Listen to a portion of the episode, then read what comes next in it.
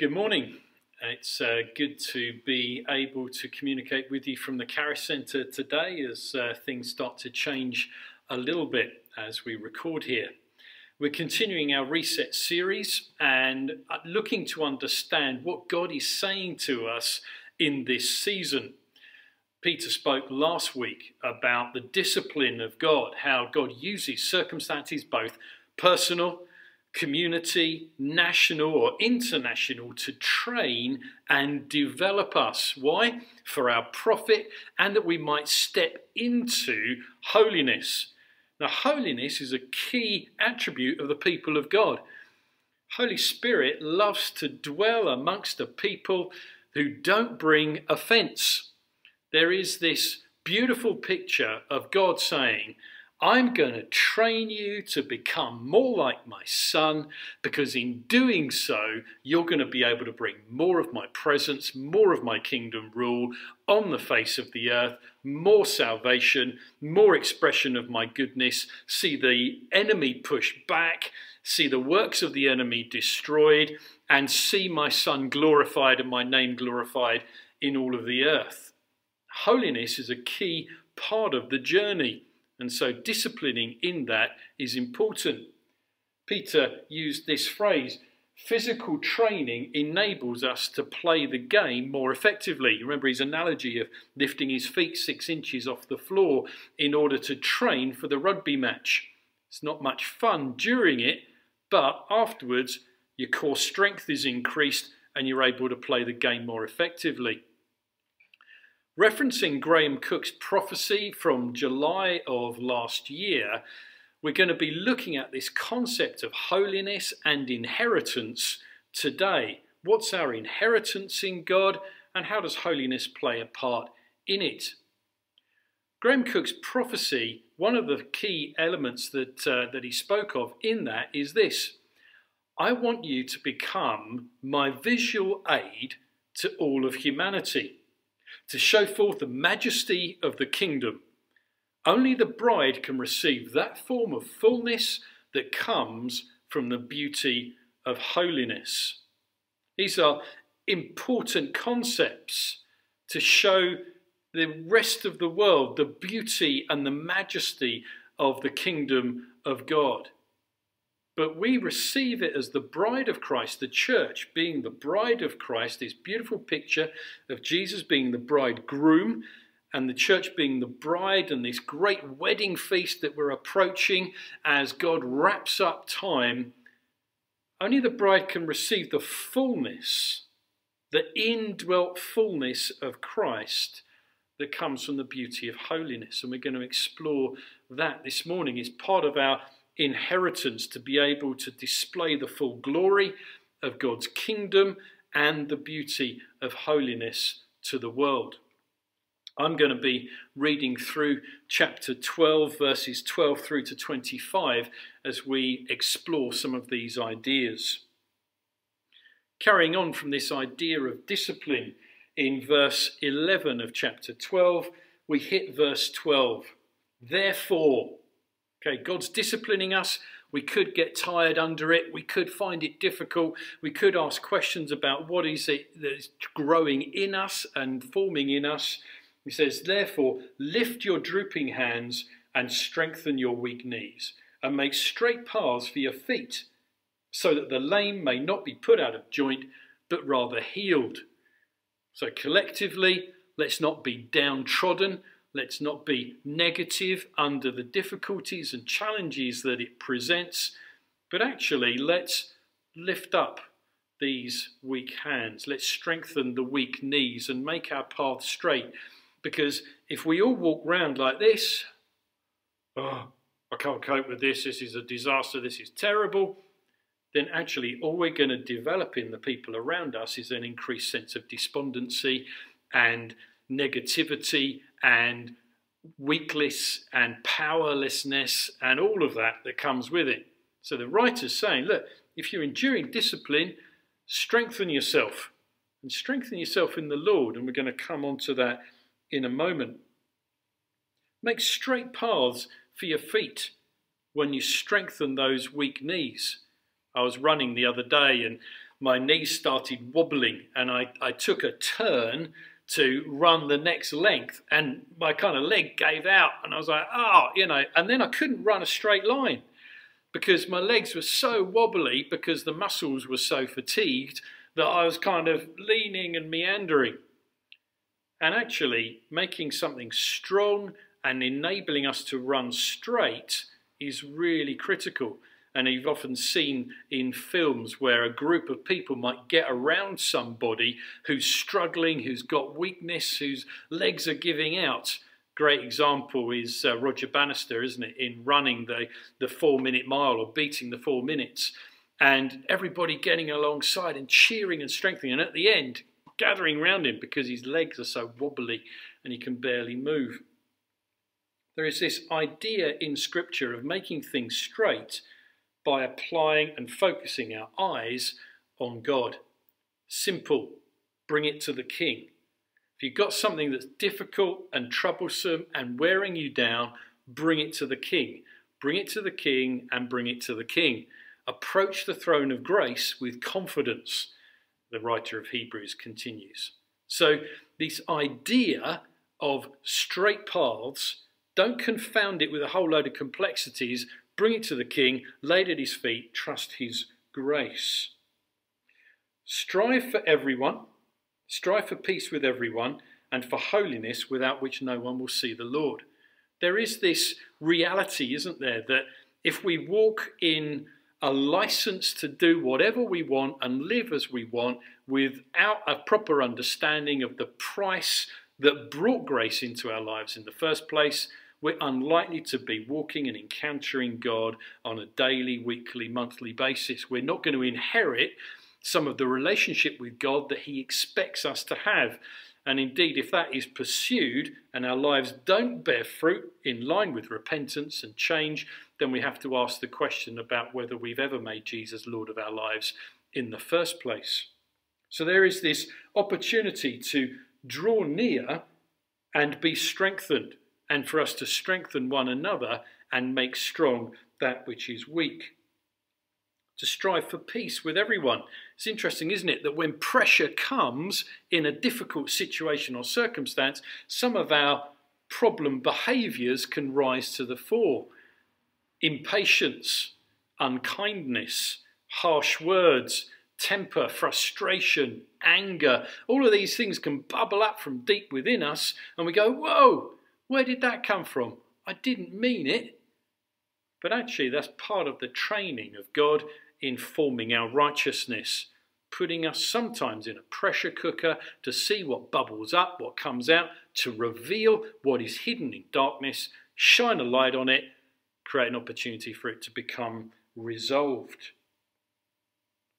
See to it in verse 14 See to it, 15, sorry, see to it that no one fails to obtain the grace of God. It's an interesting concept, isn't it? Don't fail to obtain the grace of God. Grace is this divine influence upon the human heart. And as we run this race with God, what we want is to keep pace with the movement of God's grace, His divine grace on our lives. We want to keep in step with Holy Spirit. We want to maintain a soft and remain soft to His provocation about either our way of thinking or behaving and being. It's this influence on the heart, this divine grace that enabled us to take hold of the message of salvation in the first place. And so the writer here is saying, look, make sure no one fails to obtain it and walk in it. It was by grace that you were saved originally, and you're going to need His divine grace to keep on running the race and pursue God in the fullness. So don't let it come down to your striving and, ah, I've got to do it. You've got to get that path straight. That path straight into the most holy place is a pathway of grace. And that's where you need to head. Keep it simple. I need to come back to you, Father. I need to come back to you, Lord. There's this, that, or the other that's going on in life, and I want you to resolve it, either in me or around me. If we go on into verse 15, make sure that no root of bitterness springs up and causes trouble, by which many become defiled. So there's this idea that if we are graceless, if we're not walking in step with the Spirit, and that there are other things that are going on that bang into each other and cause problems and hurt, and there's bitterness and trouble because of the external pressures, then actually loads of people are going to become defiled by that. They're going to copy negative behaviors, wrong behaviors, wrong thinking, and it all becomes a right old mess. So there's a key expression there of how we're to be together and how we're to be with God personally. Verse 16 goes on to say this Ensure that no one is sexually immoral. Well, that's quite clear, plain, and obvious, right? We do understand that we are to be holy, that what we see with the eye, what we think with the mind, what we speak with the tongue, what we carry in our heart is important to God. That's the purpose of Christ's redemption. His work on the cross is to cleanse us and make us whole. And so while we've been made a new creation in Christ, there is this idea that the thinking part of us needs to be renewed. The writer uh, to Romans, Paul, says in Romans 12, you know, renew your mind, renew your thinking with the Word of God. And it's what we need to do to realign how we think and what we believe about ourselves and about others around us. If we're going to walk in holiness, then we're going to see a greater relationship and strength of relationship with Holy Spirit. If we walk in sexual immorality, we're going to find that that relationship is massively subdued and that we are lacking in assurance, we're lacking in faith, we're lacking in confidence to approach that throne of grace, and everything starts to come down and narrow our thinking and cause us to become defiled in our thinking about God, ourselves, and others. So, what do we do? Well, we bring it out into the light. We walk in freedom, we walk in reality of life. And we say to our people that are around us that we trust, I've got a problem, I need your help. And that could be a problem of thinking, that could be a problem of doing, that could be a problem of speaking. And whatever those things that might cause offense to Holy Spirit, He wants to root them out so that they're dealt with, so we can walk in our identity as children of God in freedom. That's His desire for us to no longer be slaves to sin, but slaves to righteousness. And in His kingdom, righteousness, peace, and joy in the Holy Spirit is the expression of it. So we really don't want to be stuck down a dead end alley of sin that's entangling us and causing us problems. Now, here's the bit I'd like us to think about today, particularly. Verse 16 of chapter 12 of Hebrews. See to it that no one is unholy like Esau who sold his birthright for a single meal. For you know that afterwards, when he desired to inherit the blessing, he was rejected. For he found no chance to repent, though he sought it with tears. Now, a meal isn't a bad thing, it's a good thing. Food, God created food, we, he knows we need it, we eat it, we enjoy it, and we can enjoy food greater than just our need to satisfy our hunger and grow. We can enjoy the flavors and the amazing textures and aromas of the amazing abundance that God has created on this planet. So, food, the meal itself, isn't the problem. It's interesting, isn't it, in this lockdown season, what we've been removed from. There's a whole raft of things that we haven't been able to access good things, great things that are real blessings. You might enjoy a pint down the pub with friends. You might enjoy going to a wine bar. You might love the theatre or the cinema. You might like hanging out in nightclubs. Whatever these different situations are, they in and of themselves aren't necessarily wrong. But they've been withdrawn in this season. Entertainment has been withdrawn and reduced and curtailed significantly. Now, I want to have an ear to hear what my father is saying in that situation. What's he saying to me about the time and attention that I give to the entertainment of my soul as opposed to the pushing in and taking hold of Him and my inheritance in Him?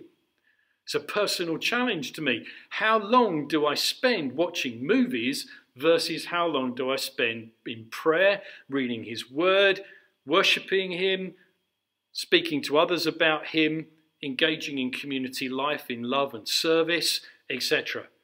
What's my focus and what's my safe place? Where do I go when I want to comfort my soul? It's an interesting question, isn't it? Our first love, that, that point of desire. What are we about and who are we for? Absolutely fundamentally in the core of us. And God wants to speak into that today. Now, Esau gave up something that was really quite significant. He gave up that lineage of blessing that God was bringing to him that actually meant that he was in the line of the coming Christ who would be the one to save humanity from their sins. God had given the promise to Abraham, he'd given the passed that promise on to Isaac, and Isaac was now ready to give it to Esau. But through the cunning of Jacob and a providential twist of the scenario, Esau sells it for a bowl of food. He meets his immediate need, but gives away what he would otherwise have inherited. And that inheritance would have been enormous, not only in the spiritual lineage of Jesus, but also in terms of his family being under the blessing of God as the firstborn son of Isaac, receiving that blessing of God on his household, in his cattle, on his employees, on his family line. It's a huge thing that he gave away, and we're told here in Hebrews that he sought that to be resolved with many tears. But there was no chance to repent, it was a done deal. Isaac could only give away the blessing once. Now, how do we apply that into our everyday, into our own life situations? What do I do with that? Well, let's have a look for a minute at what the writer of Hebrews says is our inheritance and what we've come to. He carries on in verse 18 You've not come to what may be touched a blazing fire, darkness and gloom, and a tempest, and the sound of a trumpet, and a voice whose words made the hearers beg that no further message be spoken to them. For they could not endure the order that was given, which was this even if a beast touches the mountain, it must be stoned. Indeed, so terrifying a sight was it that Moses said, I tremble with fear. But instead of that picture of Mount Sinai and the fire of God all consuming on them, the writer says, This is what you've come to. This is your inheritance. You've been given keys to the kingdom. This is what you've come to. You've come to Mount Zion.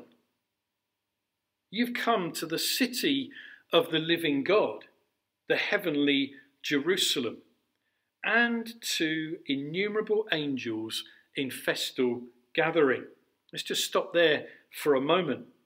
See, the writer here sort of looks at the difference between the voice of God on Mount Sinai, which filled everybody with fear, to this idea that now, as children of God, you've come to the city of the living God and you've come where He speaks, you've been called up in salvation into His presence.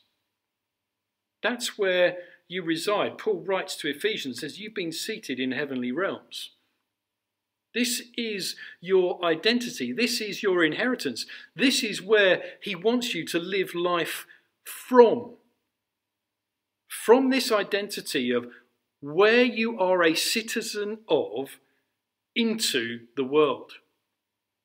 So you're a citizen of heaven with all the rights and responsibilities that come from that citizenship. And you are coming to the city of Jerusalem, to Mount Zion, where the rule and reign and presence of God brings peace and joy and harmony and righteousness and the works of God. That's where you live from. The writer is clear about this. He encourages us to get hold of this in our thinking. This is part of your nationality now in the nation of God, the citizens of heaven. Innumerable angels in festal gathering, and to the assembly of the firstborn who are enrolled in heaven and to God the judge of all, and to the spirits of the righteous made perfect, and to Jesus the mediator of a new covenant, and to the sprinkled blood that speaks a better word than the blood of Abel. Let's explore those for a moment. You see, the psalmist writes that angels are ministering spirits like flames that minister to the children of God, that minister to us, carrying the command and the authority of God to us to be enacted on God's behalf. And that we are not to command angels, but we are to follow in God's will, to recognize what God's authority is saying in a situation and in agreement with him, pray and proclaim the kingdom come into situation after situation. Because where we live from is the city of the living God.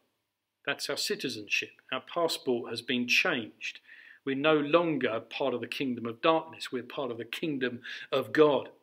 And it's therein that we, and therefrom, that we live our lives. So angels are there in festal gathering, thousands upon thousands upon thousands. Jesus references this. He says, if it was, if it, you know, I could command legions of angels right now, if it was the Father's will. But I'm not going to. But I'm going to give myself to death on the cross. Jesus knew the heavenly realm. He knew what was imminent, what was present for him if he wanted to access it. But he chose not to in obedience to the Father. Paul writes that he had and speaks of himself in the third person. He says, I know a man who was caught up in the heavenly realms. But he goes on, he doesn't want to boast. But there's this ever present reality of the heavenly realm, rule, and reign of God. And when Jesus says the kingdom of God is in you, he expects to see that heavenly realm, rule, and reign be expressed in you and through you into the earth. This is our inheritance to walk in intimacy with God, to express his kingdom rule and his authority and his reign on the earth. We come to the festal gathering, to the assembly of the firstborn. We've had that in chapter 11, the list of those by faith, by faith, by faith, all those different characters from the Old Testament, and all those who have preceded us in faith in Jesus Christ. To God, the judge of all. Now, at this point, we might want to step back and, and think is he referring back to that mountain in Sinai, that, that purifying fire that was falling upon it? But actually, what we have here is God, the judge of all, and to the spirits of the righteous made perfect why? And to Jesus, the mediator of a new covenant. It's this mediated covenant. This is who we come to, it's where we live from. We live from Jesus, the mediator of a new covenant that enables us to stand before a righteous God, approach that throne of grace, and take hold of Him and live from that place recognizing our inheritance, recognizing who we are and who we've now been enabled to be because we are co heirs with Christ.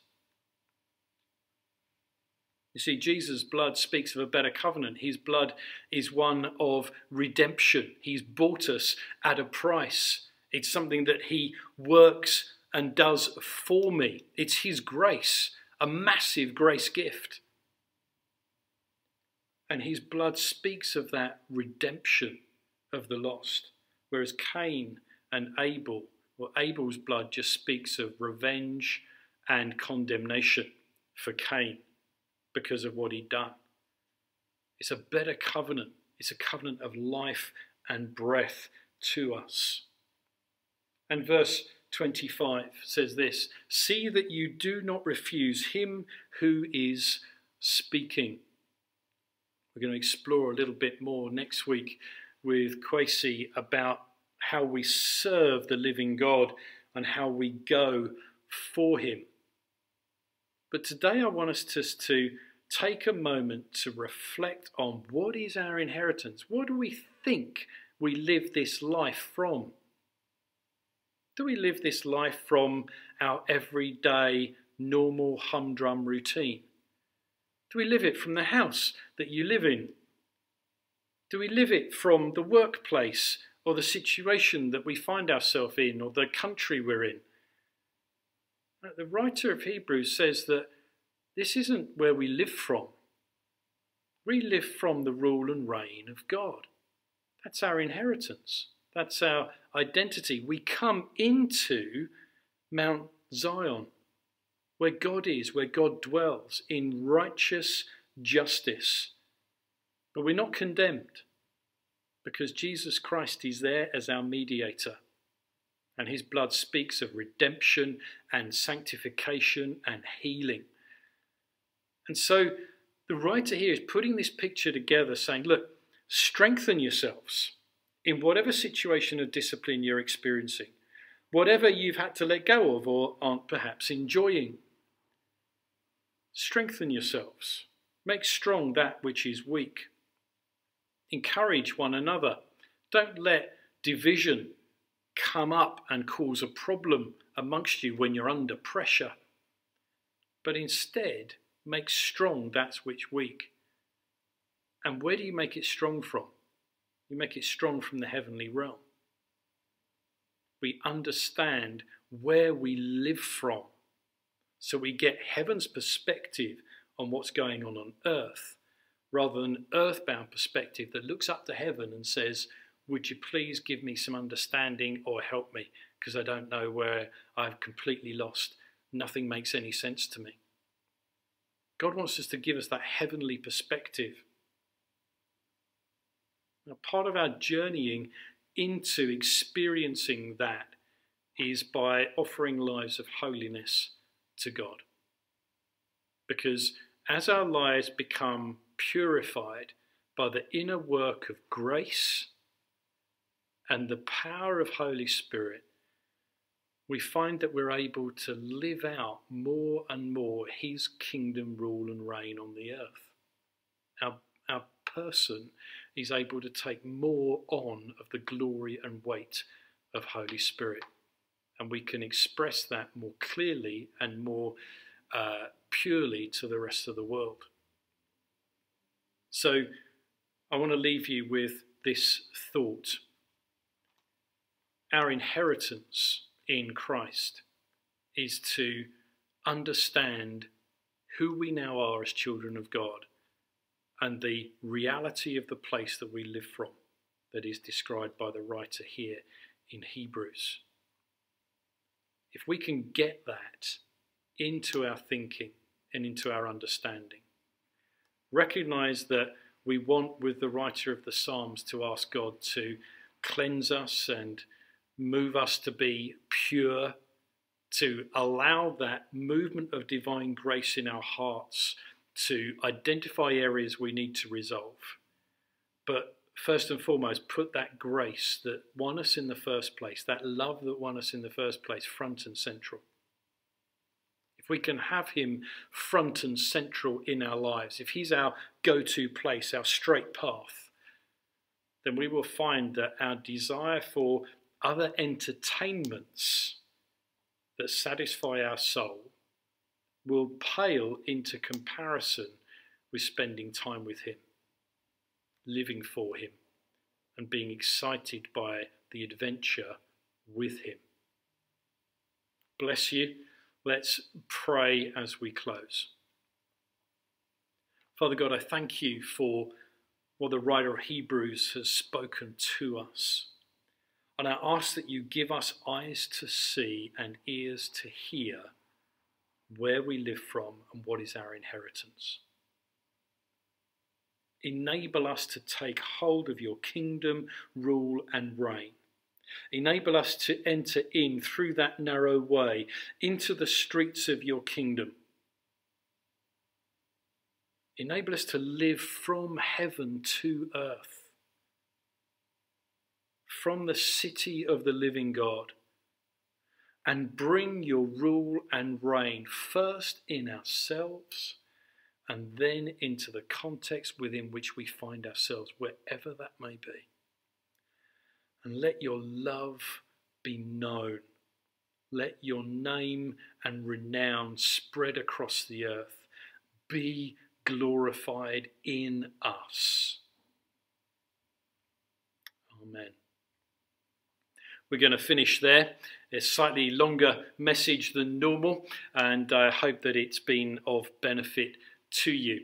We're going to go to the uh, coffee connection calls now on Zoom. So there's one for coffee, there's one if you're a visitor, and there's another for prayer.